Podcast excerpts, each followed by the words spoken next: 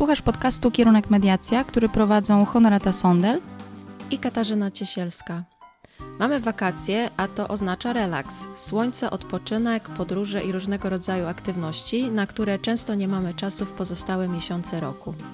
My również postanowiłyśmy poddać się tej wakacyjnej aurze i z większą lekkością podejść do tematu dzisiejszego odcinka – a będziemy rozbrajać konflikty, które nie dają za wygraną i uparcie nam towarzyszą, nawet w tak wyczekiwanej chwili, jaką jest rodzinny czy przyjacielski wyjazd na urlop.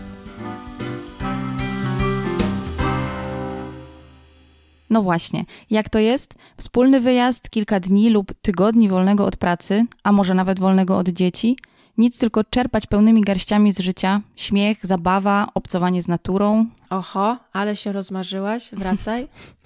I żeby nie było, wiem, że na pewno część z nas tak właśnie spędza swoje wakacje na błogim lenistwie lub dzikiej aktywności, w zależności od potrzeb, ale jednak zawsze w harmonii ze sobą i z innymi wokół to jednak duża część ludzi nie może się uwolnić od konfliktogennych sytuacji, nawet wtedy, gdy już tuż, tuż za rogiem czeka relacyjne niebo.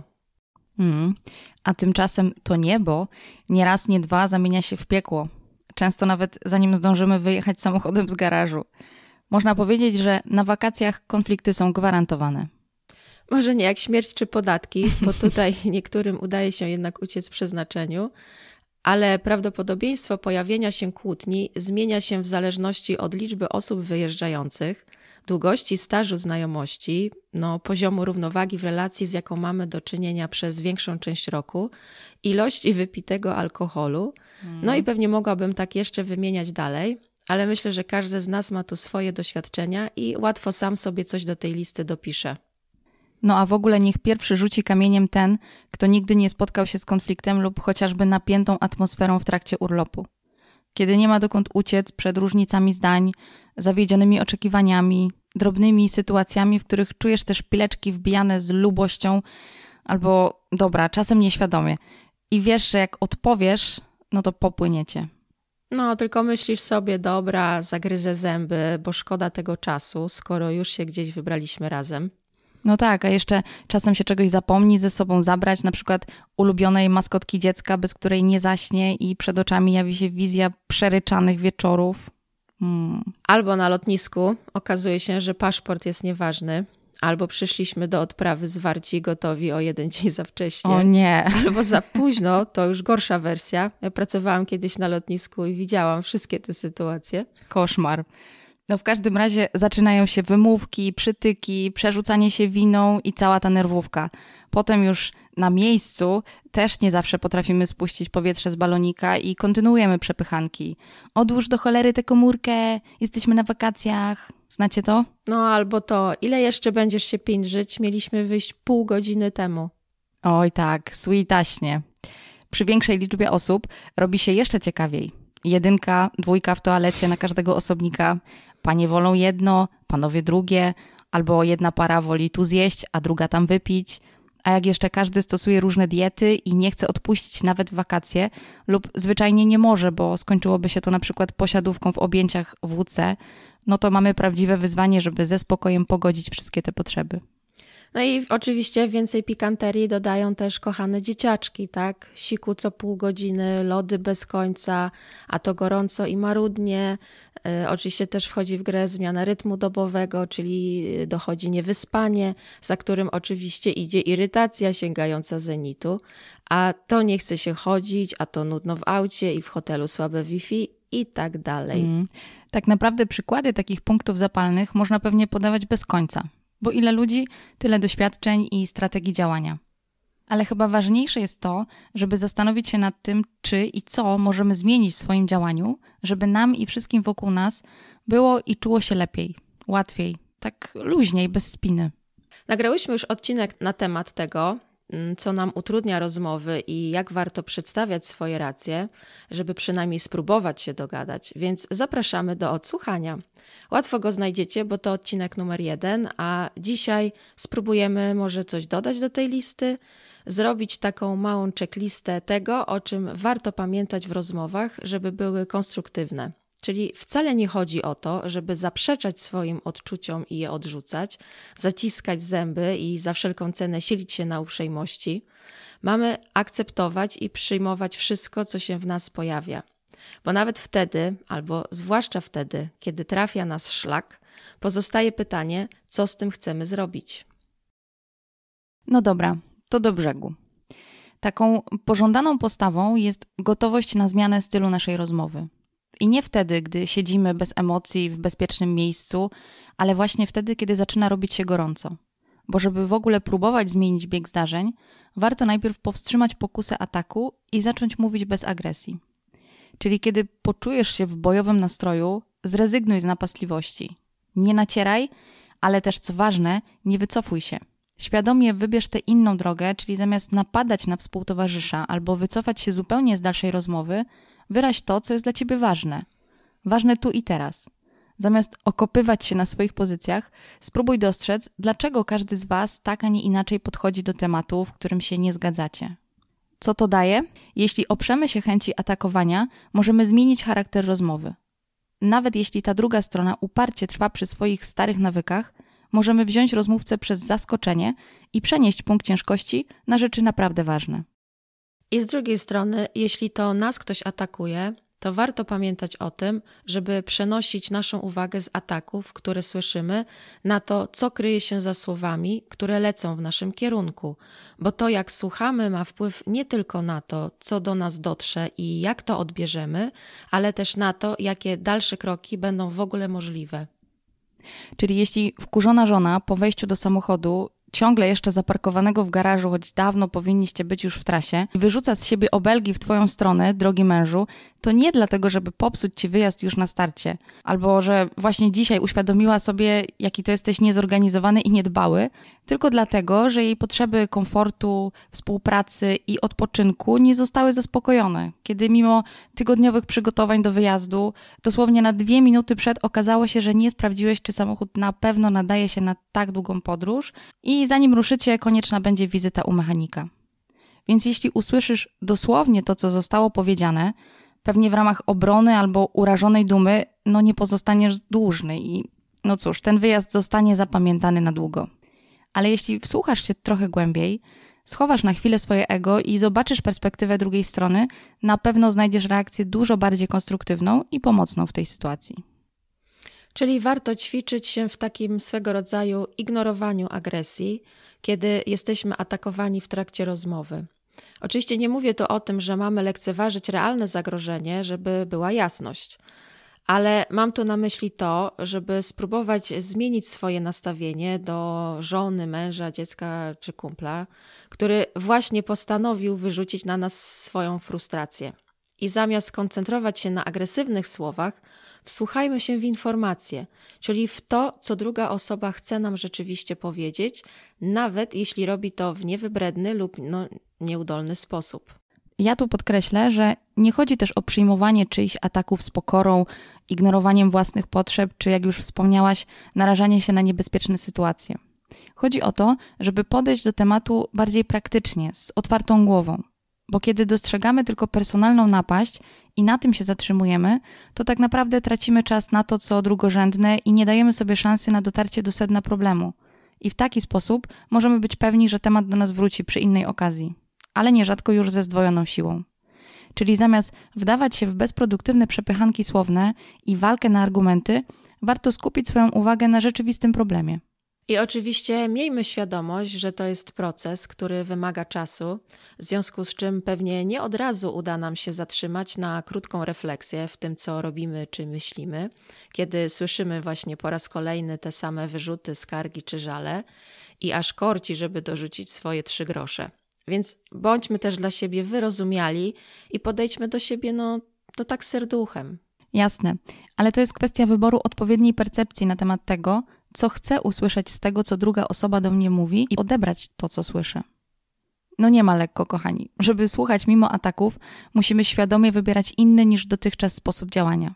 I nie jest to łatwe, zwłaszcza gdy czujemy się urażeni albo kiedy pojawia się w nas gniew. Jeśli jednak nie chcemy brnąć w ślepy zaułek i zależy nam na tym, żeby znaleźć rozwiązanie, to puszczenie ataku mimo uszu na rzecz skupienia się na tym, co się za nim kryje, będzie po prostu skuteczne. Taka umiejętność słuchania w trudnych sytuacjach pozwala transformować nasze konflikty i powoduje, że do kolejnych podejdziemy z większym dystansem i będziemy do nich lepiej przygotowani.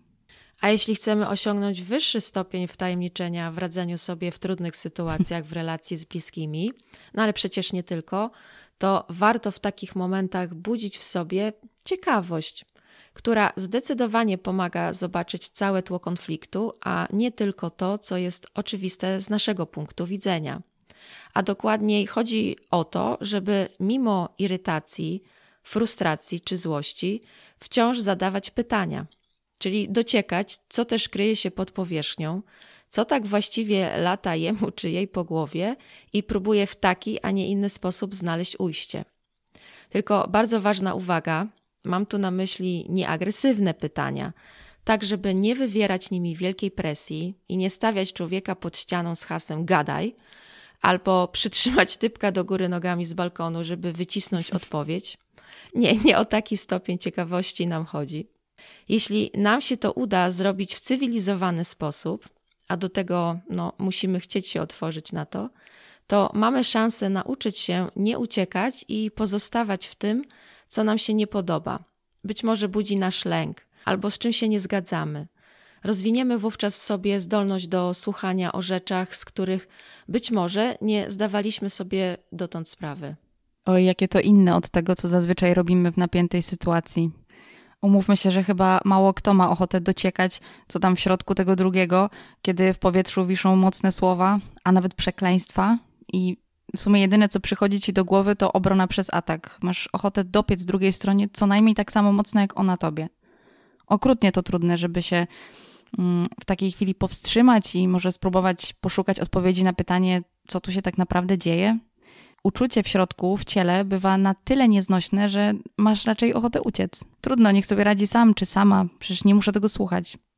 No ale jak olewamy to, o co tak naprawdę poszło, to nie próbujemy zrozumieć innych ludzi i odsuwamy się od nich. No dobra, to jak możemy ułatwić sobie naukę przestawiania starego schematu działania na tą ciekawość? Ćwicząc na sucho, czyli analizując jakieś sytuacje, które najczęściej się powtarzają albo zaraz po jakiejś napiętej sytuacji, w której nie udało nam się złapać dystansu i poszliśmy starą drogą. Daj sobie dosłownie chwilę, no nawet niech to będą 2-3 minuty i zwróć uwagę, w jaki sposób się zamykasz. O czym wtedy myślisz, jakie odczuwasz emocje, co się dzieje w Twoim ciele. Co ważne, żeby nie próbować tego zmieniać, nie wypierać i nie krytykować tego, co uda Ci się dostrzec. No po prostu masz być tylko tego świadomy. W taki sposób, dając uwagę najpierw sobie, będziemy bardziej skłonni do poznania punktu widzenia drugiej strony. Może brzmi to trochę sekciarsko, ale to dlatego, że nie uczy się nas słuchać siebie, obserwować tego, co się z nami dzieje w takich sytuacjach. Nie uczy się nas też nazywać emocji, więc takie ćwiczenia mogą wydawać się czymś nienaturalnym, sztucznym, ale zaufaj, jak spróbujesz, zrozumiesz, że to bardzo pomocne w poznawaniu siebie i lepszym rozumieniu własnych reakcji. Idziemy dalej i chyba nie będzie prościej. Ale moi drodzy, wszystko rozbija się o to, czy nam zależy na utrzymaniu dobrej relacji, rozbrajaniu fochów i skutecznym kończeniu kłótni, bez trzymania tygodniami urazy. Bo prawda jest taka, że rosnące w nas zmęczenie i zniesmaczenie własnymi, bezproduktywnymi zachowaniami może nas po prostu kopnąć w cztery litery i zapoczątkować zmiany. I tak, to wymaga wysiłku, bo nie wystarczy zauważyć, Houston, mamy problem, ale też musimy być gotowi podjąć decyzję o zmianie i jeszcze zacząć działanie w jej kierunku. Pocieszające jest to, że nie jesteśmy w tym sami i większość z nas ma te same wyzwania w tej materii. A jak lubimy czuć się wyjątkowi czy skuteczni, to mamy pole do popisu. Wyjść przed szereg i pokazać swój przykład, że się da. A to my tu już wyszłyśmy przed szereg i świecimy przykładem? No, różnie z tym bywa. Zmiennie tu i zależnie od aury, ale nie ustaje w próbach i jak coś wyjdzie, to satysfakcja gwarantowana. A to tak. A jeśli czujemy, że pogarszamy sytuację, to warto się zatrzymać w tym, co robimy lub gadamy. To, jak reagujemy na konflikt, nie jest kwestią naszej osobowości, tylko nawyków, które nabyliśmy w życiu. A jak wiemy, nawyki, czyli zachowania, można skutecznie zmieniać. Jeśli ciągle robimy to samo, to nie możemy oczekiwać innych rezultatów. Warto więc zrezygnować z nieskutecznych zachowań i wprowadzać na ich miejsce inne. Naprawdę możemy się nauczyć działać konstruktywnie. Pomoże nam w tym szybki rekonesans historii naszych reakcji, czy stronie od rozmowy lub zaogniam konflikt poprzez jakieś niefajne zachowania, czy stronie od trudnych albo ważnych tematów dystansuje się zamiast wzmacniać więź. Może sabotuje porozumienie, które mogłoby być wartościowe? Czy to, co robię, w ogóle zbliża mnie do osiągnięcia mojego celu? To takie pytania na szybko. A jeśli już znaleźliście się w oku cyklonu i czujecie, że nie zmierzacie w dobrym kierunku, to zawsze warto powiedzieć: Wiesz co, czuję, że to, co robimy, zupełnie nie działa. Potrzebuję chwili dla siebie, żeby to przemyśleć. Wrócimy do tematu później. I już. Nie atakujemy, nie obwiniamy, mówimy o sobie, o tym, co czujemy. Nie ma motywacji do kontrataków. W ten sposób nie zostawiamy też drugiej strony z jej domysłami i nie zachowujemy się tak, jakby nam się odechciało rozmowy w jej trakcie. Nie uciekamy też od problemu i trudnej sytuacji. Dajemy tylko jasny komunikat, że wrócimy do tematu, jak będziemy na to gotowi.